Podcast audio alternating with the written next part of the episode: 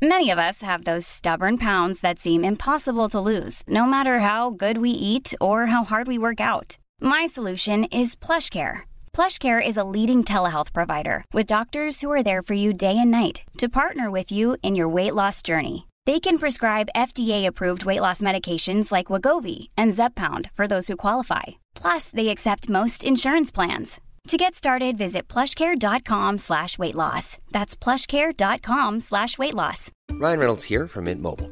With the price of just about everything going up during inflation, we thought we'd bring our prices down. So to help us, we brought in a reverse auctioneer, which is apparently a thing.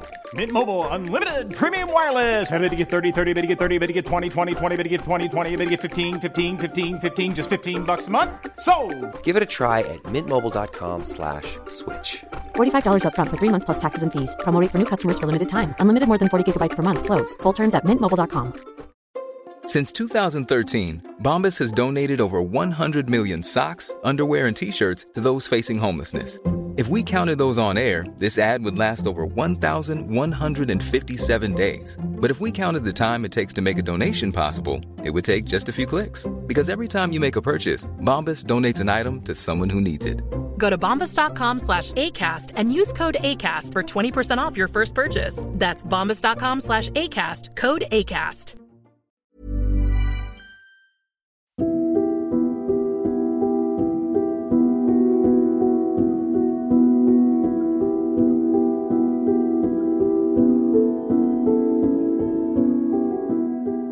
Welcome to Season 6, Episode 21 of They Walk Among Us, a podcast dedicated to UK true crime. This is part one of a two part case. The second installment will be available next week.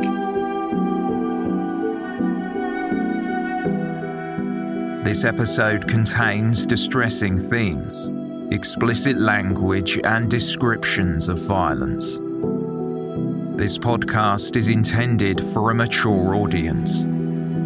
Listener caution is advised.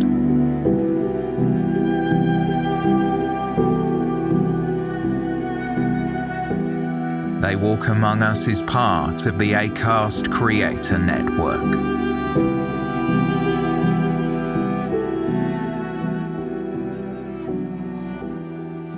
A 17 year old spends the night with her grandparents.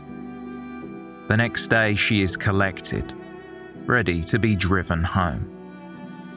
Partway through the journey, the car stops, and she exits the family car for a final time before she is never seen again. Appeals are made by relatives, but no one seems to know what happened. Was she living off the grid, going unnoticed? Or was the unthinkable a terrifying reality?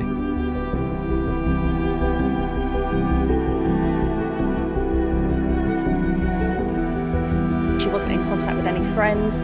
She was a big social media user, and for her to just stop that, no posts, no tweets, no contact with friends or family at all, um, was just so strange that it, it just raised the suspicion straight away. Because I know it had been a good half an hour of his phone being going to voicemail Okay. before he finally phoned me back, and he said she got out of the car and ran off. Uh, five minutes past two, I'm arrested suspicion of sexual assault with a child and controlling coercive behaviour.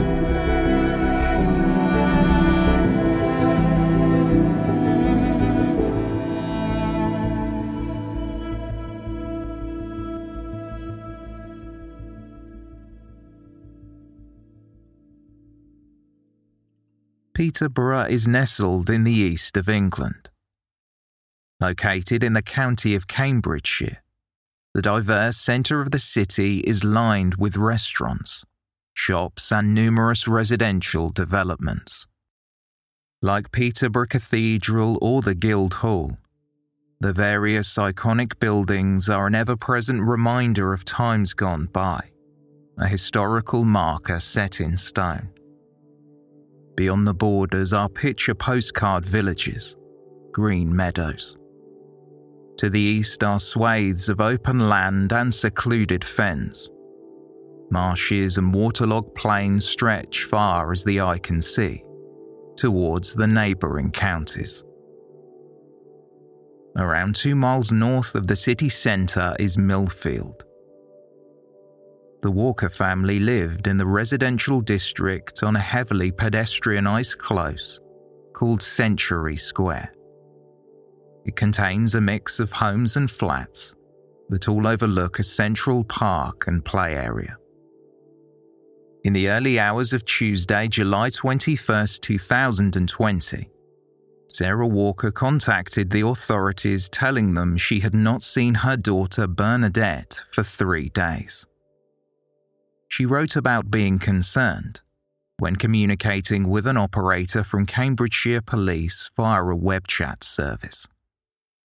It was recommended that Sarah call 101, a non emergency number, to report the disappearance. Hiya, it's Mrs. Walker. Um, I'm just ringing to report my 17 year old daughter uh, missing. Okay, I'll get a report for you there. How long has she been missing? Sarah was juggling the responsibilities of caring for her ninth child, which had only been born months earlier. Bernadette, more commonly known as B, was 17 years old. In the appeal posters handed out and published online, a description of the teenager noted she stood 5 feet 6 inches tall, with a medium build. She often wore black framed glasses and had multicoloured hair, part brown, part reddish blonde and pink. Bernadette had a facial piercing and two tattoos, both of which she had done herself. She was last seen wearing a denim jacket over a black crop top and black leggings.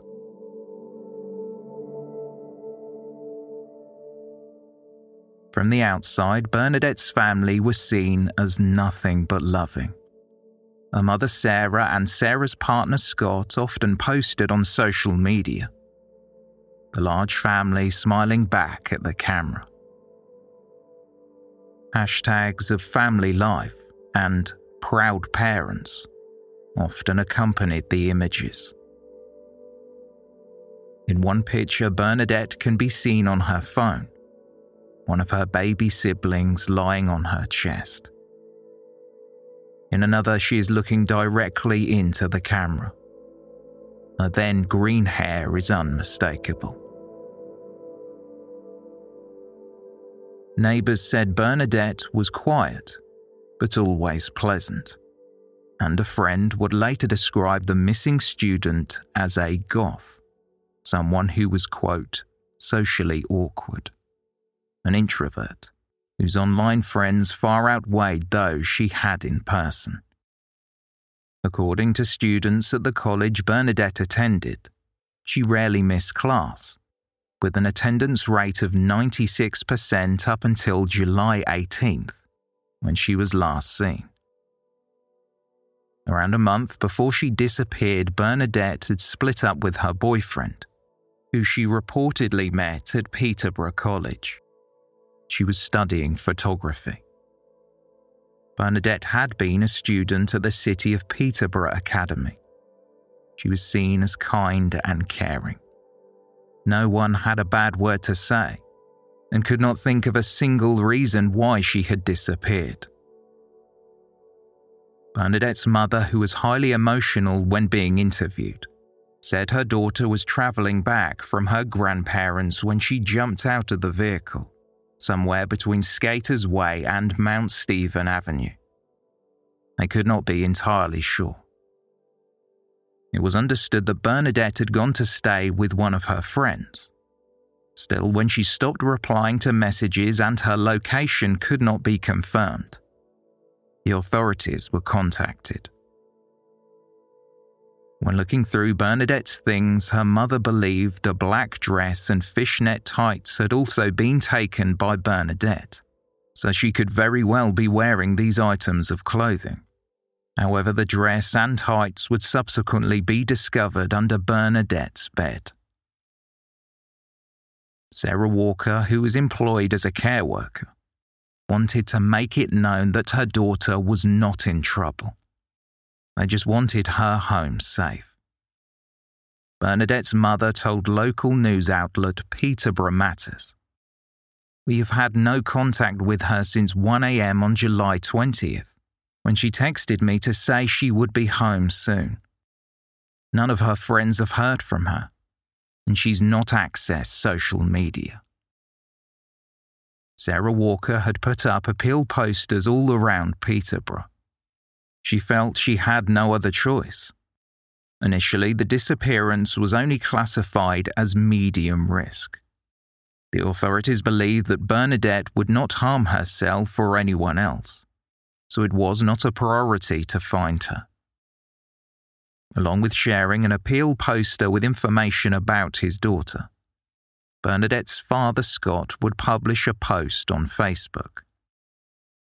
While Scott was neither Bernadette's biological father nor was he married to Bernadette's mother, he was widely seen as a father figure.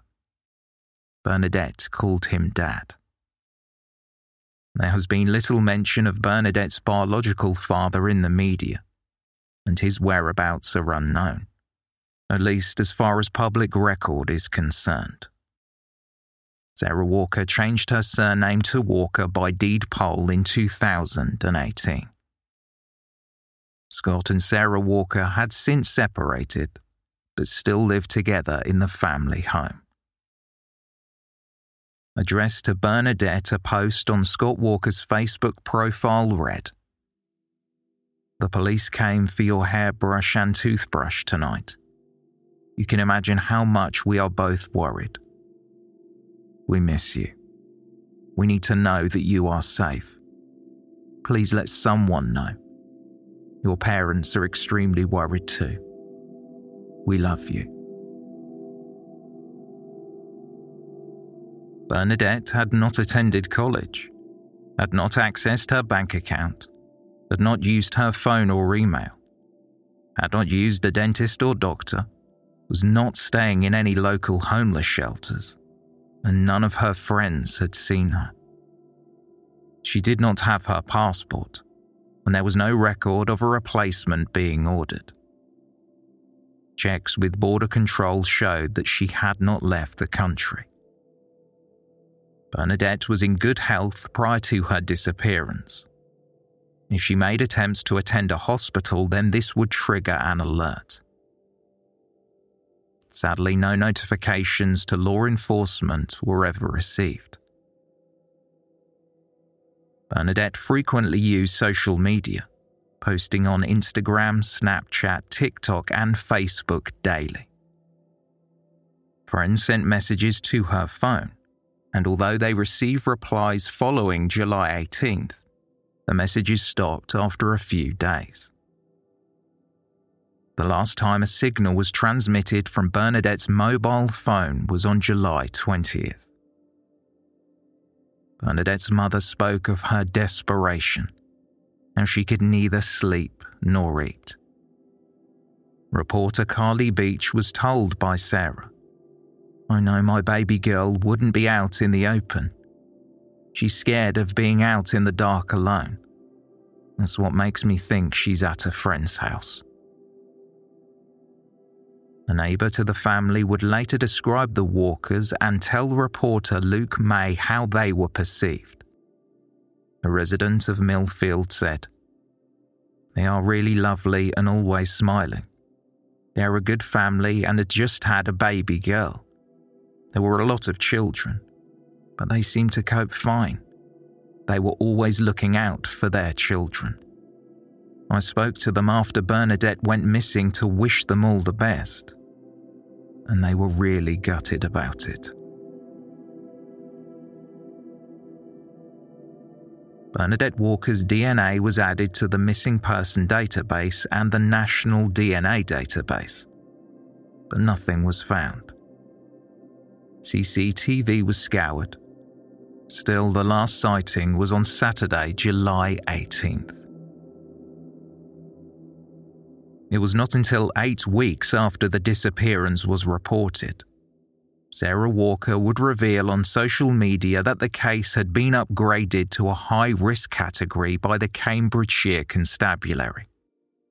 Anyone with information about Bernadette Walker's whereabouts was asked to contact the authorities. Alas, no one came forward over the course of the next seven agonizing weeks.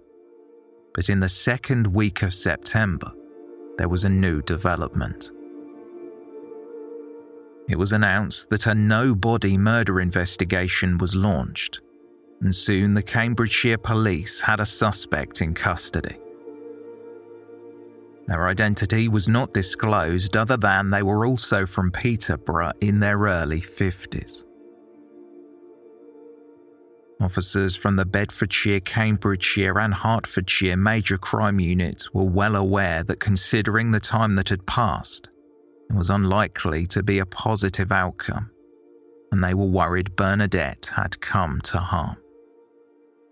Detective Chief Inspector Jerry Waite, who was then overseeing Operation Penshaw, told curious reporters Whilst we hope we do find Bernadette alive and well, there is every possibility this may not be the case.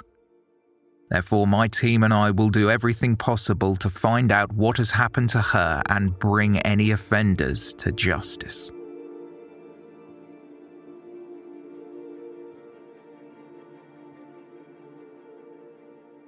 After the first arrest was made, a second person was taken into custody on the evening of Saturday, September 12, 2020. They were in their late 30s, and like the first suspect, they also came from Peterborough. Century Square in Millfield was swamped with officers. Police tape was wrapped around both the Walkers' home and any vehicles parked outside.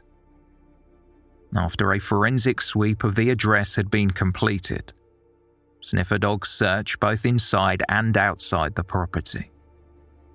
Some officers stood guard as others handed out flyers asking curious neighbours what they had seen.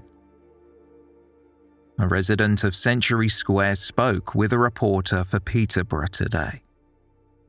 It's hard to imagine something like this happening right on your doorstep. The whole situation is really disturbing. But these are only charges. I still have to have faith that the police can find Bernadette alive and well. A sizable search effort to bring Bernadette Walker home was underway. Scores of officers dressed head to toe in black were seen meticulously combing the open fields and hedgerows of Cowbit, walking in unison looking for any small piece of evidence that might offer a clue as to where Bernadette might be. Cowbit is a rural area in Lincolnshire, around 15 miles north of Bernadette's home in Millfield. Divers were brought in, trawling nearby bodies of water as the police presence grew more substantial by the day. Scene of crime officers inspected a series of residential garages on Churchfield Road around two miles northeast of the Walker family home and another lockup on Montague Road associated with the family. Images of the disorganised garages would be published by both national and local newspapers. Boxes, crates, plastic chairs, pieces of wood, bags, and electronic equipment were stacked untidily atop one another. There was barely any space to manoeuvre throughout the clutter. As a matter of urgency, police were asking members of the public to reach out, as detectives were making significant headway on the case. Devastatingly, that progress saw them charging the two suspects, who turned out to be Sarah and Scott Walker, Bernadette's mother and the man that Bernadette referred to as her father. Scott Walker had at first been arrested on the afternoon of September 10th. Yeah. Just sit your Can I just see Sarah? No, not at the moment. No. No. We'll explain to her what's happened. Um, so from now on, what you you're in. This, this, this is where we explore it properly. Okay, we can tick off some boxes, etc. Yeah. Like, I just remind you, Scott, you are under caution, so anything you do say maybe Yeah, used against sounds them. all right. Yeah, yeah, yeah. Yeah, well, I'll, be, I'll have a smoke before. Just- Smoke we'll, we'll let you have a smoke before you go in, alright? Yeah, we'll till that on. Scott Walker was suspected of committing sexual assault of a child and controlling and coercive behaviour. He was arrested again the next day on suspicion of murder. Walker replied no comment to most of the questions posed to him during his first five interviews. Bernadette's mother, Sarah Walker, was arrested on September 12th. During her interview, she protested that she was scared of what Scott Walker would do. The pair appeared separately via video link before a magistrate and were remanded in custody until a further hearing. The suspected murder was said to have occurred on July 18th, the day Bernadette was last seen, although the details remain sparse as her body had still not been found.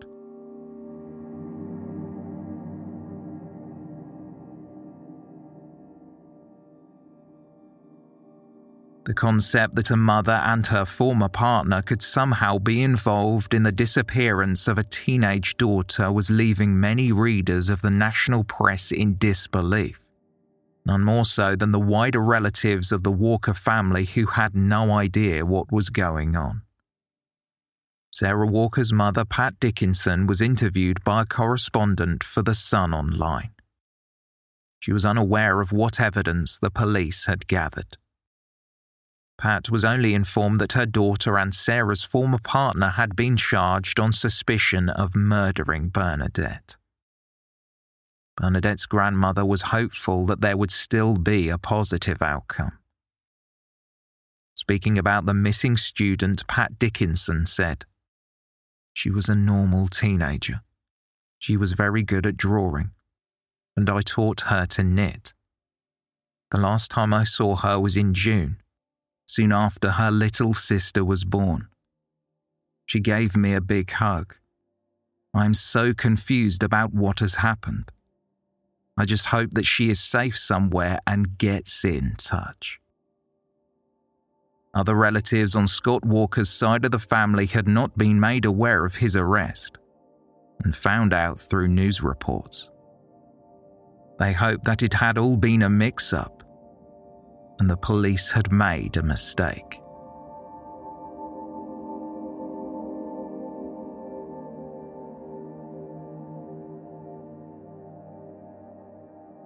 Along with the Crown Prosecution Service, the Cambridgeshire Constabulary were confident that Bernadette Walker's disappearance and her parents' arrest was far from a misunderstanding when Scott and Sarah Walker appeared before the Crown Court for the first time.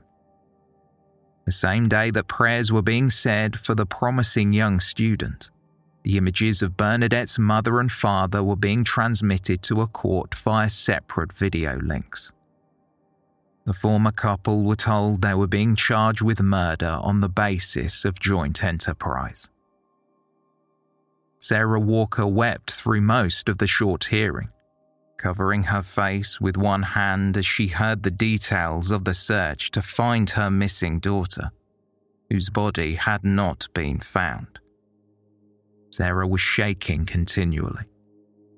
As there was so much interest in the case, reporters were allowed to watch a stream of the legal proceedings from Peterborough Magistrates Court.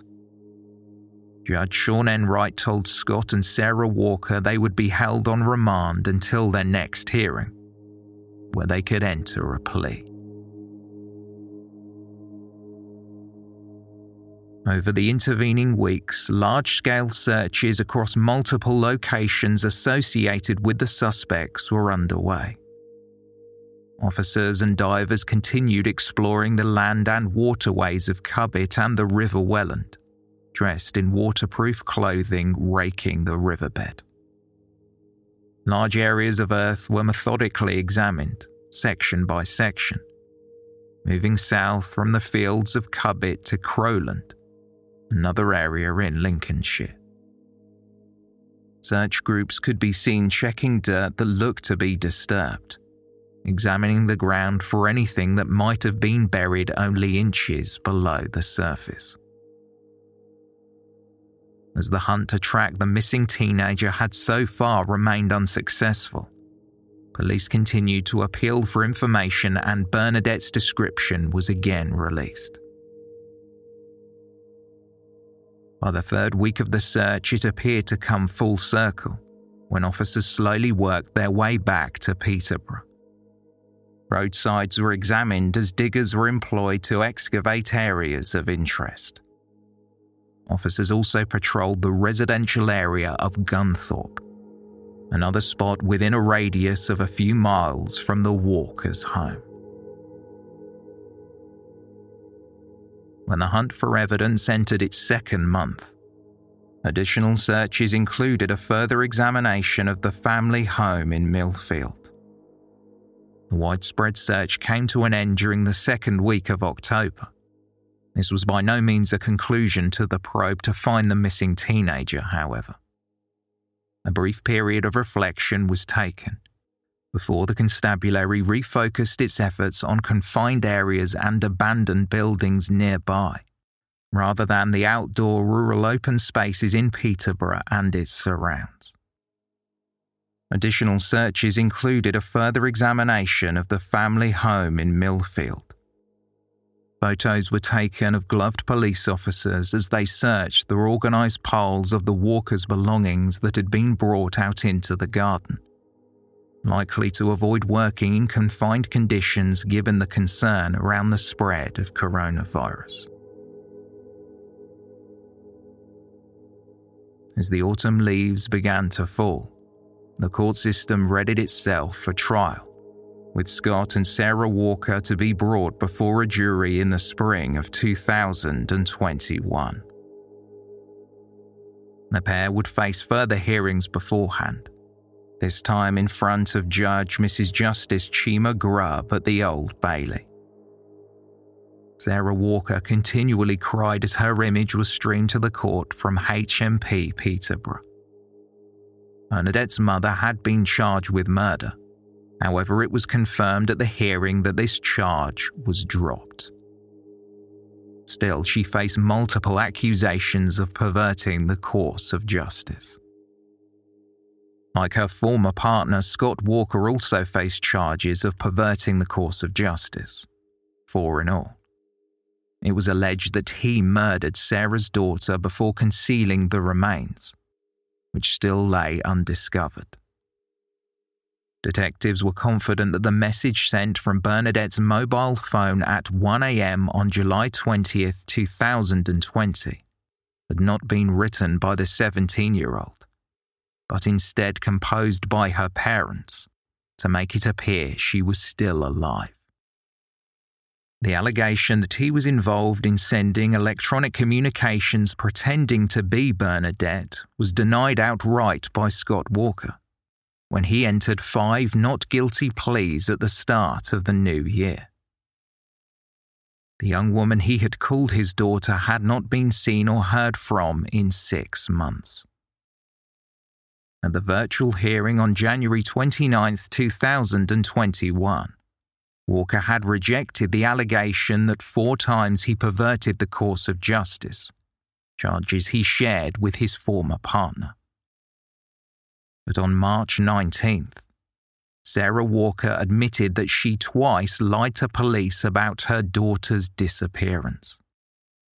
However, she faced two additional charges of perverting the course of justice, which related to providing false information indicating that Bernadette was alive when her mother knew her to be dead.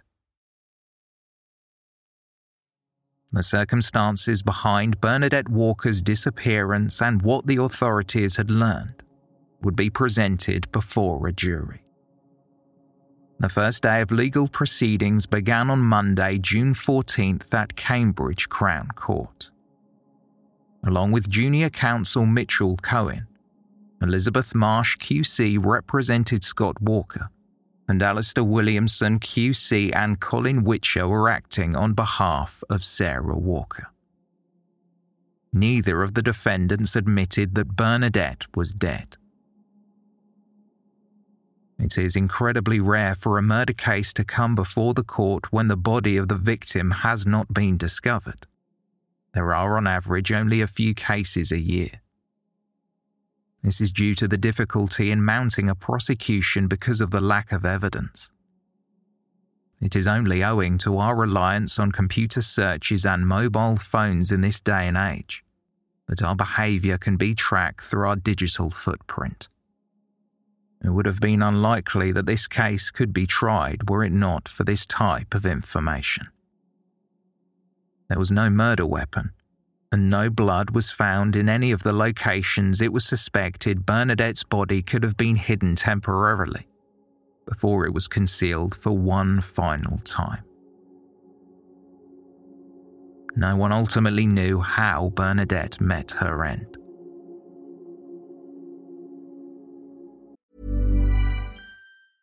Ryan Reynolds here from Mint Mobile. With the price of just about everything going up during inflation, we thought we'd bring our prices down. So to help us, we brought in a reverse auctioneer, which is apparently a thing. Mint Mobile unlimited premium wireless. Ready to get 30, 30, bit to get 30, bit to get 20, 20, 20, bit to get 20, 20, bit to get 15, 15, 15, 15 just 15 bucks a month. So, Give it a try at mintmobile.com/switch. slash $45 upfront for three months plus taxes and fees. Promo for new customers for limited time. Unlimited more than 40 gigabytes per month. Slows. Full terms at mintmobile.com.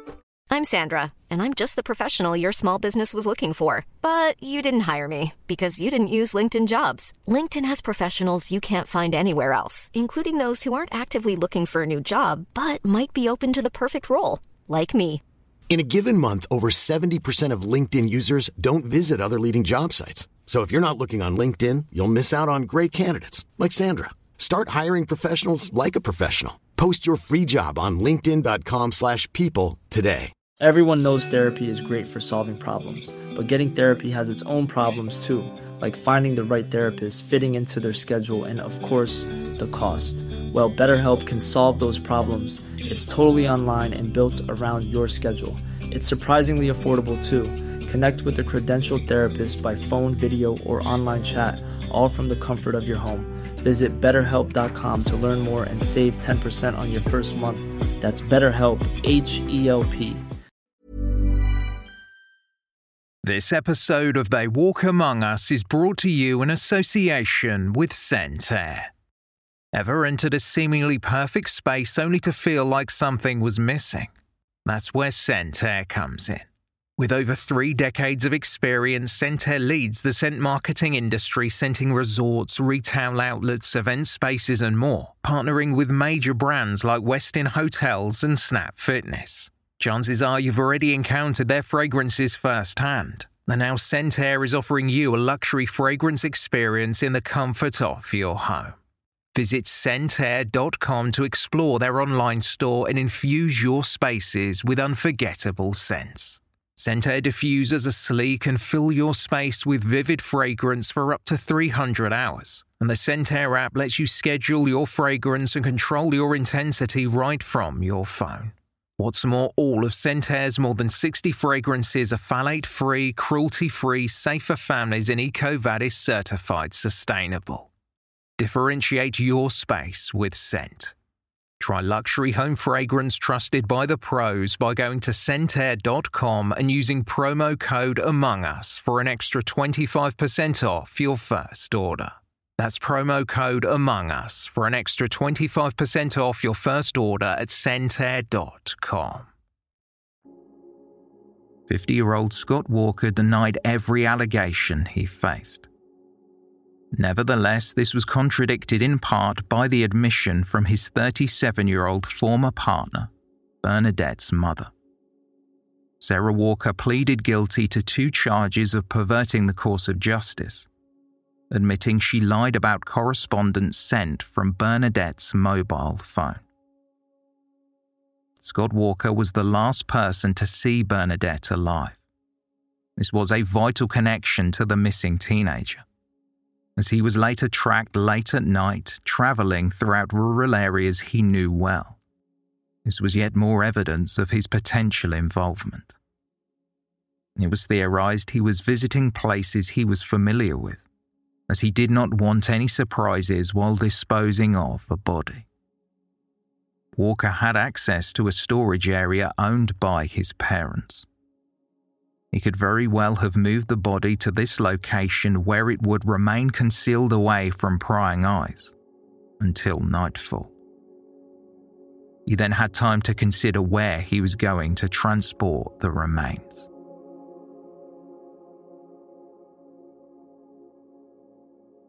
Representing the Crown, Lisa Wilding, QC, supported by Jonathan Polney, told the court that on Thursday, July 16, 2020, Bernadette told her mother that since she was 10 years old, she had been sexually abused by Scott Walker. During that emotional conversation, which lasted all night and into the next day, Sarah Walker told her daughter that she did not believe what was being alleged. Bernadette, who was incredibly distraught, went to stay with her grandparents on her father's side, Bill and Julie Walker. Bernadette was dropped off at the address in Dukesmead, Werrington during the late evening of July 17th. By late morning the next day, Scott Walker arrived to pick her up. No one knows what happened next, and it was the last time she was seen alive by anyone other than the man who stood in the dock between the lead up to Bernadette staying with her grandparents and being collected by her father. Scott Walker's mobile phone was tracked as it pinged across several cell towers. This placed him in the vicinity of a lock-up garage owned by his parents. After Bernadette was picked up, Scott Walker's phone was monitored moving through Dogsthorpe and Gunthorpe heading in a different direction from the family home on Century Square in Millfield. The electronic device then disappeared, indicating it was switched off at 11:23 a.m. It was not turned on again until 12:54 p.m. This was unusual, as Scott Walker was described as someone who used his phone frequently. At the precise moment the phone was reactivated, Scott Walker made a call to Sarah Walker. This conversation lasted almost 10 minutes. Prosecutor Lisa Wilding QC told the jury the story they concocted on that call, and which both relied on from that moment on, even until now, was that Scott had stopped the car on the short drive home to confront B about her allegations, that B jumped out of the car when he pulled over, and that she ran off. Then that Scott tried and failed to run after her and so returned home without her.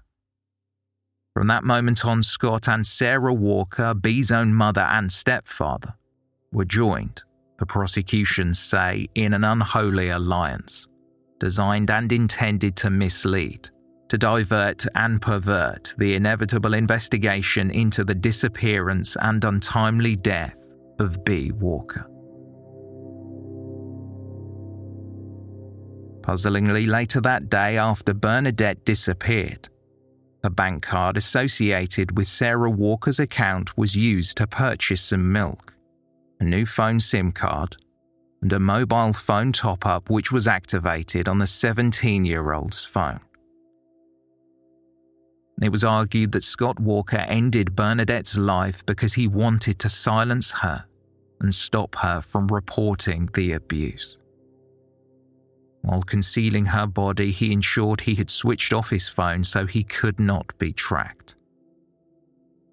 It was alleged Walker then rang his former partner and mother to the child he had just killed, explaining what he had done. The pair then set about hiding Scott Walker's tracks by using Bernadette's phone and social media profiles to make it look as though she was still alive. Her mobile phone has never been found.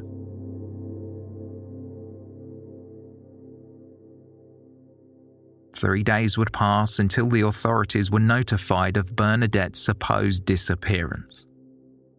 It was theorised that her body was buried in the countryside that surrounded Peterborough. Lisa Wilding QC said, All parental love and responsibility had gone, if it had ever existed. Never did they offer to help and find her.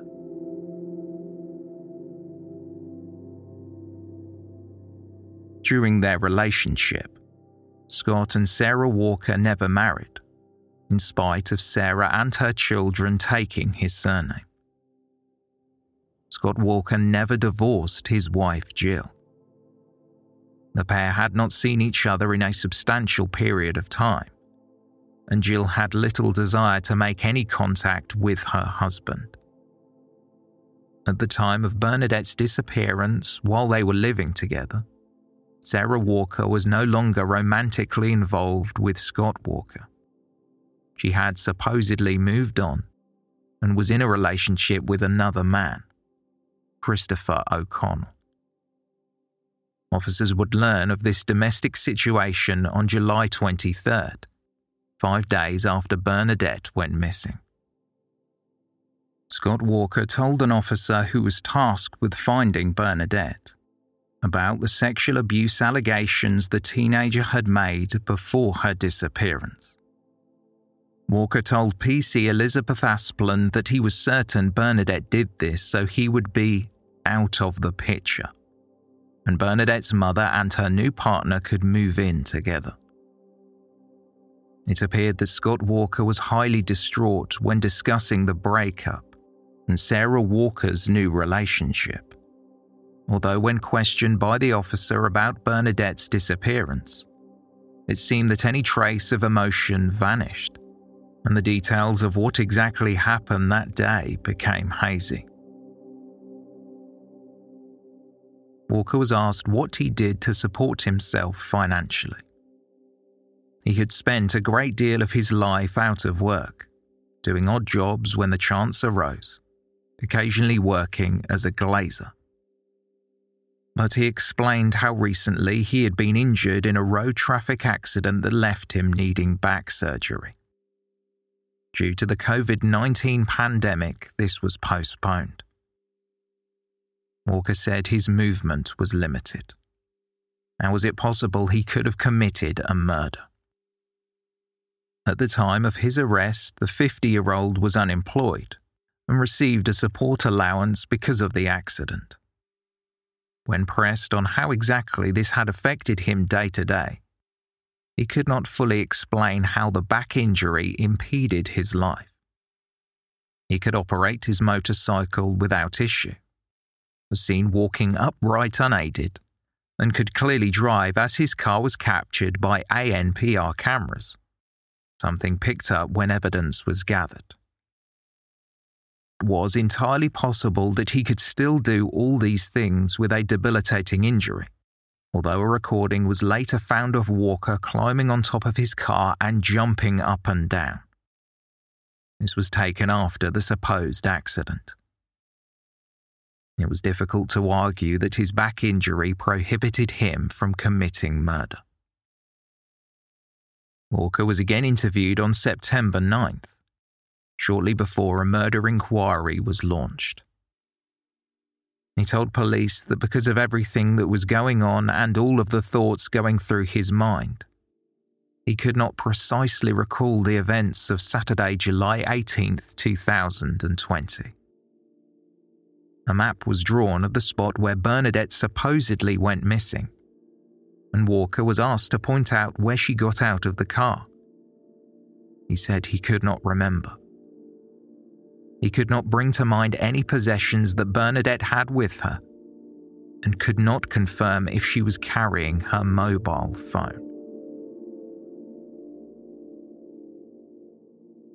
While it is understandable someone could be confused and overwhelmed by what was going on when a child under their care disappears, it seemed more than a coincidence that when searching through a lock up garage Scott Walker had access to on Montague Road in Peterborough, officers found a rucksack that belonged to Bernadette. Based on evidence the prosecution had gathered, Bernadette was on her period when she was last seen. The rucksack she brought with her to her grandparents contained an overnight bag, a book, makeup, toiletries, a diary, and some sanitary items. Although Bernadette's mobile phone was never recovered, once officers found her rucksack, it contained further revelations about what was going on in the Walker household. A page in Bernadette's diary, which was not dated, read Told my mum about my dad and the abuse. She called me a liar and threatened to kill me if I told the police. She said that the other kids matter more. I love feeling unwanted. I feel nothing right now because I always thought Mum would deal with it and it would all go away. But no, he's still here telling me I made it up. What kind of parent wouldn't believe their daughter? But it's fine. I'm going to pretend it's okay till I leave home. Then I will block them out of my life. I'd rather say I'm an orphan than say I have abusive parents who couldn't give a shit about me or what happens to me. If I was brave enough, I probably would have already left or just killed myself.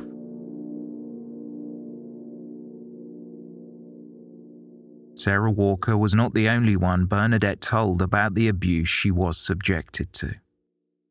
The teenager had confided in a friend, and those messages were also read to the jury. On the night of July 17th, when Bernadette stayed with her grandparents, she did not have her mobile phone with her.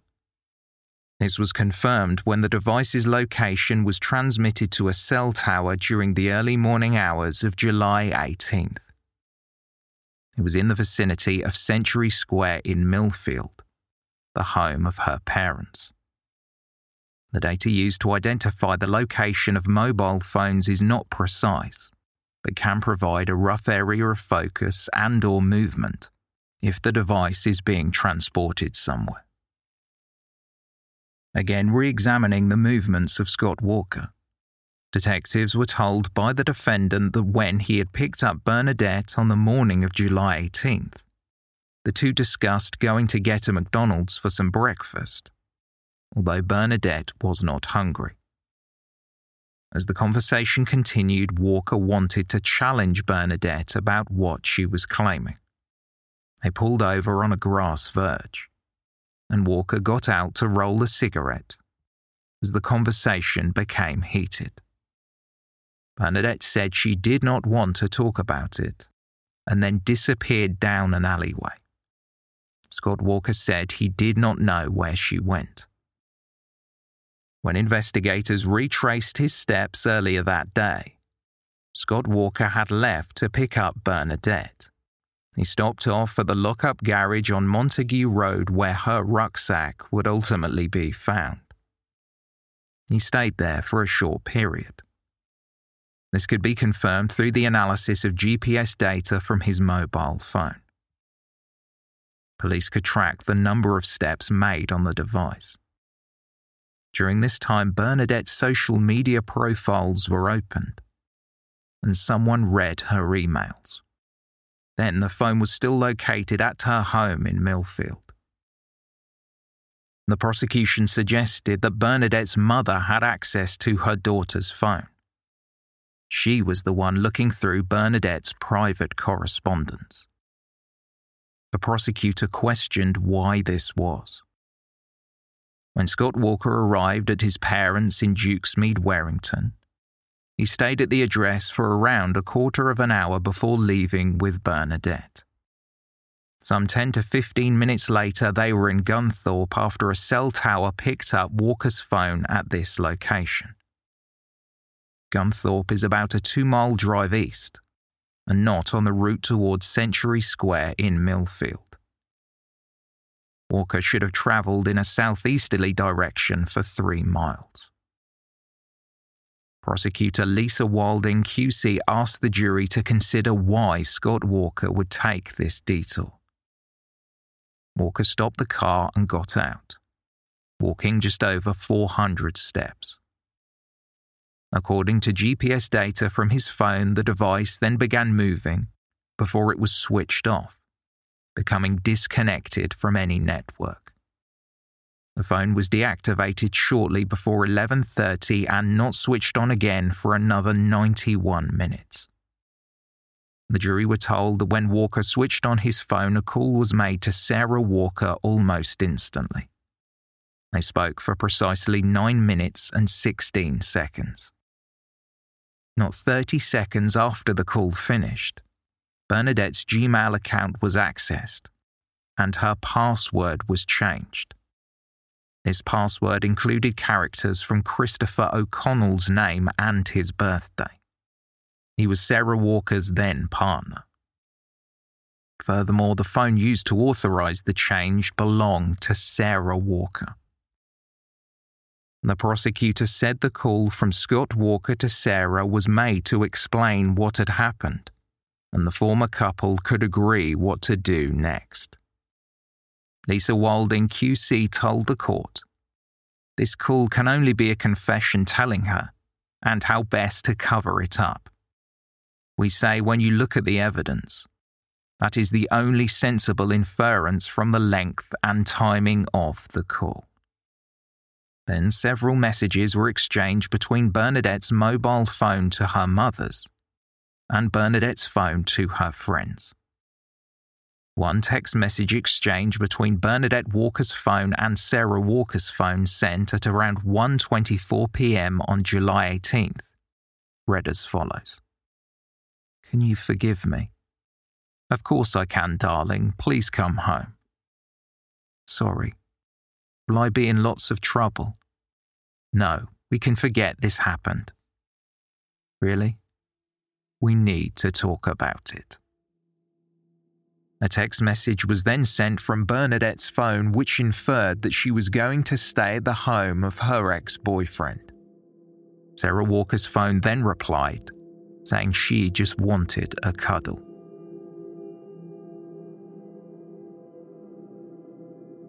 After Bernadette Walker vanished and the supposed exchange between mother and daughter occurred, Scott Walker travelled back to the lockup garage on Montague Road in his silver Mercedes Vaneo several times.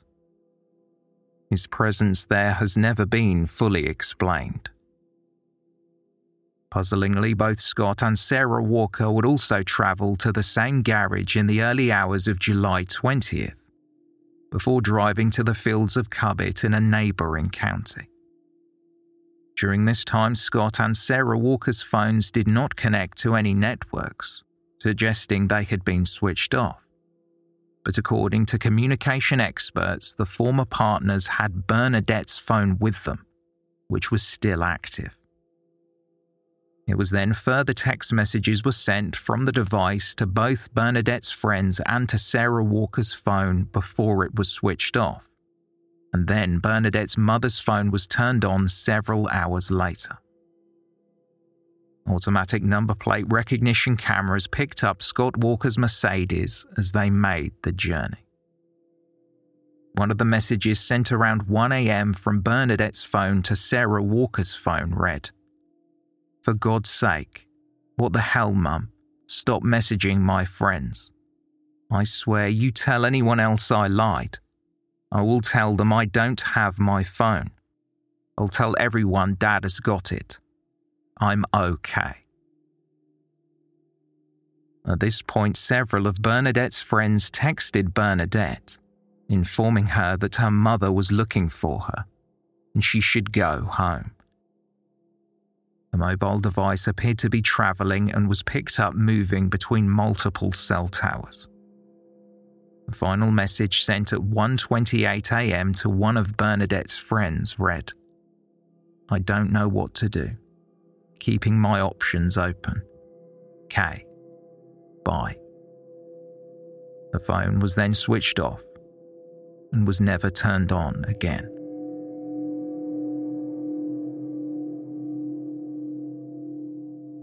No one knows why Scott and Sarah Walker were out late that night or what was in the car, but it was suggested by Lisa Wilding QC that both defendants had ample time to dispose of a body, and this was one of many periods they had been out of the house after Bernadette vanished. The prosecutor explained that during the early hours of July 19th, the day after Bernadette was last seen, Scott Walker went to the lockup garage for a short period before returning home some hours later. Walker was tracked travelling to the lockup garage on Montague Road around 2:30 a.m. Then he drove to another residential area of Peterborough called Gunthorpe before returning to the lockup at 5:37 a.m. He went for an early breakfast at a McDonald's drive-through and arrived home at 6:20 a.m.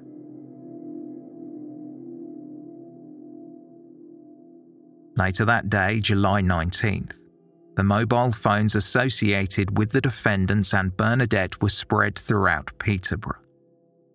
Scott Walker's phone was at the lockup garage. Sarah Walker's was with a friend, and Bernadette's was tracked to a residential area of Westwood in Peterborough.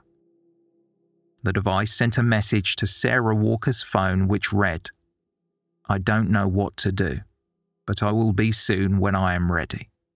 I really want us to delete messages too. I will tell you more later. The phone was then switched off or became disconnected. It would subsequently be discovered this message was written by Scott Walker. This was something he admitted to when he disclosed that he had Bernadette's phone with him. A reply was sent from Sarah Walker an hour later, which read, Okay, I've deleted everything. What do you want to tell me? Kiss. Before the jury, Lisa Wilding QC questioned what the defendants were doing. Quote, You may consider by this stage it was becoming necessary, the prosecution say, to dispose of the body. If either of these two believed Bernadette had simply run away and was missing, no real actions had been taken to find her. They had not reported her missing to the police, quite the reverse. The fact they travelled to the lockup is telling. Firstly, it shows they were not looking for Bernadette. Secondly, it shows they attended a site where her body could have been hidden. When questioned by officers about the rucksack and the allegations made by Bernadette, her mother felt it was her former partner's fault that her daughter went missing because of the arguments between them.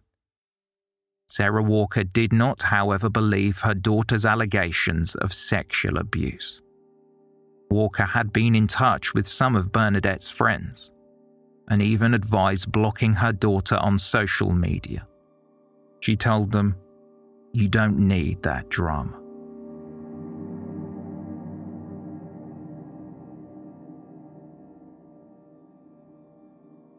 Sarah Walker had at first contacted Cambridgeshire Police through their web chat service to report her daughter missing. Around two hours later, a call was made to 101, a non emergency number, to file a missing person report. Sarah Walker told the operator that her daughter had been missing for several days. Bernadette had supposedly been given some time to cool off following an argument. She had apparently been staying with her ex boyfriend. The jury were played the call, and the voice of Sarah Walker echoed through Cambridge Crown Court. Hiya, it's Mrs. Walker. Um, I'm just ringing to report my 17 year old daughter uh, missing. Okay, I'll get a report for you there. How long has she been missing? Well, she ran away on Saturday lunchtime, but I knew where she was until she started messaging like uh, 1am uh, yesterday morning. Right. So she stopped messaging 1am yesterday morning. Yeah, and I thought I gave her the day to sort of stew it out a bit because she's, it's not the first time she's done it. Mm-hmm. And then of course I've um, it's become a, I've become aware of the fact that she's not where she told us she was. So obviously I'm that's why I'm phoning now. No, that's fine. What we can do then for you is we can get that raised. Bear with me a second and we'll start raising the missing from home report. You Yeah. last saw your daughter physically on the 16th, is that right? I saw her on the 17th before she went to her grandparents, and then her dad picked her up on the 18th uh, when she sort of jumped out the car and ran off. Okay, so when's the last time either you or Dad see Bernadette? Um, it was around, I'd say, what 1 p.m. on the Saturday the 18th. Okay, and where was Bernadette at that point in time? The operator would go on to ask if Sarah Walker had contacted the family of Bernadette's ex boyfriend. Walker said they were Polish and did not speak a word of English. Well, she messaged me and said I'm at Luke's, which is her ex-boyfriend. Um, I'm just looking. Uh, I'm going. I'm going to Luke's. That's what she said.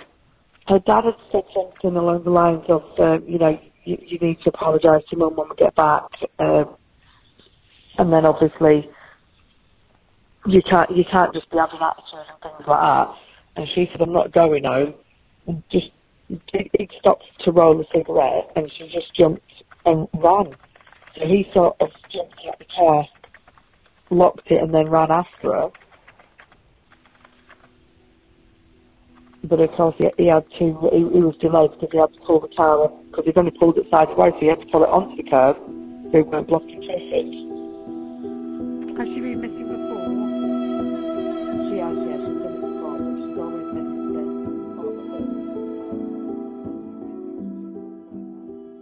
As the call ended, Sarah Walker admitted to the operator that she had not been proactively looking for her daughter and had made no attempts to contact any local hospitals to ensure Bernadette Walker was safe.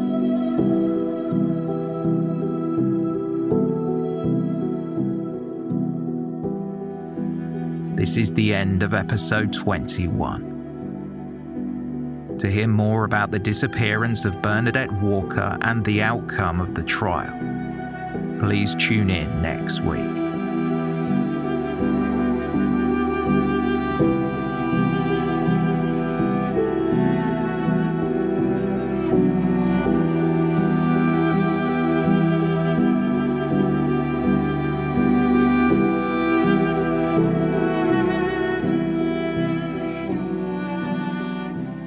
Thank you for listening. A special thanks to our new Patreon producer, Mandy Hamer, and everyone who supports us through Patreon.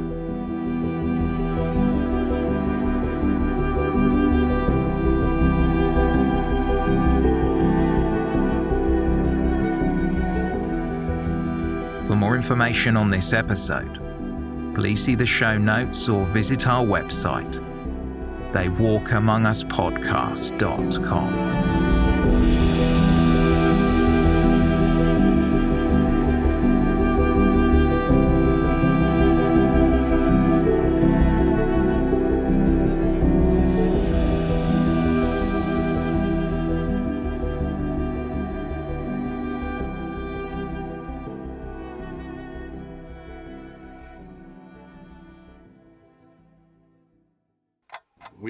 to discover the remains of two humans. Welcome to Crime Lapse. I am Eileen. And I am Charlie. Crime Lapse is a true crime podcast that uses primary audio, such as 911 calls, trial testimony, and police statements. We carry out extensive, in depth research using contemporary articles and case files. We use emotive narration to give you an immersive insight into the darkest tales and most horrifying crimes. Uh, Badger's at the back of the bus, packing off pieces and eating it. Each episode details complex and obscure cases from start to finish, highlighting the aftermath and focusing on the victims. Find Crime Lapse wherever you listen to podcasts and at Crime Lapse Podcast or Crime Lapse Pod on social media. Everyone has a story to tell. Let us tell you some.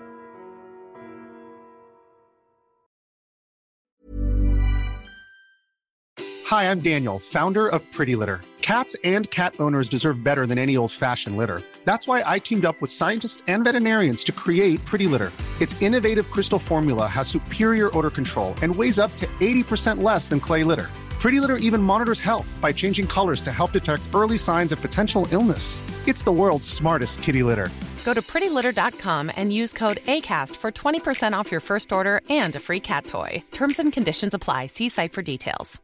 Even when we're on a budget, we still deserve nice things. Quince is a place to scoop up stunning high end goods for 50 to 80% less than similar brands. They have buttery soft cashmere sweaters starting at $50, luxurious Italian leather bags, and so much more. Plus, Quince only works with factories that use safe, ethical, and responsible manufacturing. Get the high-end goods you'll love without the high price tag with Quince. Go to quince.com/style for free shipping and 365-day returns. Planning for your next trip? Elevate your travel style with Quince. Quince has all the jet-setting essentials you'll want for your next getaway, like European linen, premium luggage options, buttery soft Italian leather bags, and so much more. And is all priced at 50 to 80% less than similar brands. Plus, Quince only works with factories that use safe and ethical manufacturing practices. Pack your bags with high-quality essentials you'll be wearing for vacations to come with Quince. Go to quince.com/pack for free shipping and 365-day returns. Imagine the softest sheets you've ever felt. Now imagine them getting even softer over time. That's what you'll feel with Boll and Branch's organic cotton sheets. In a recent customer survey, 96% replied that Boll and Branch sheets get softer with every wash. Start getting your best night's sleep in these sheets that get softer and softer for years to come. Try their sheets with a 30-night guarantee. Plus, get 15% off your first order at bollandbranch.com. Code BUTTERY. Exclusions apply. See site for details.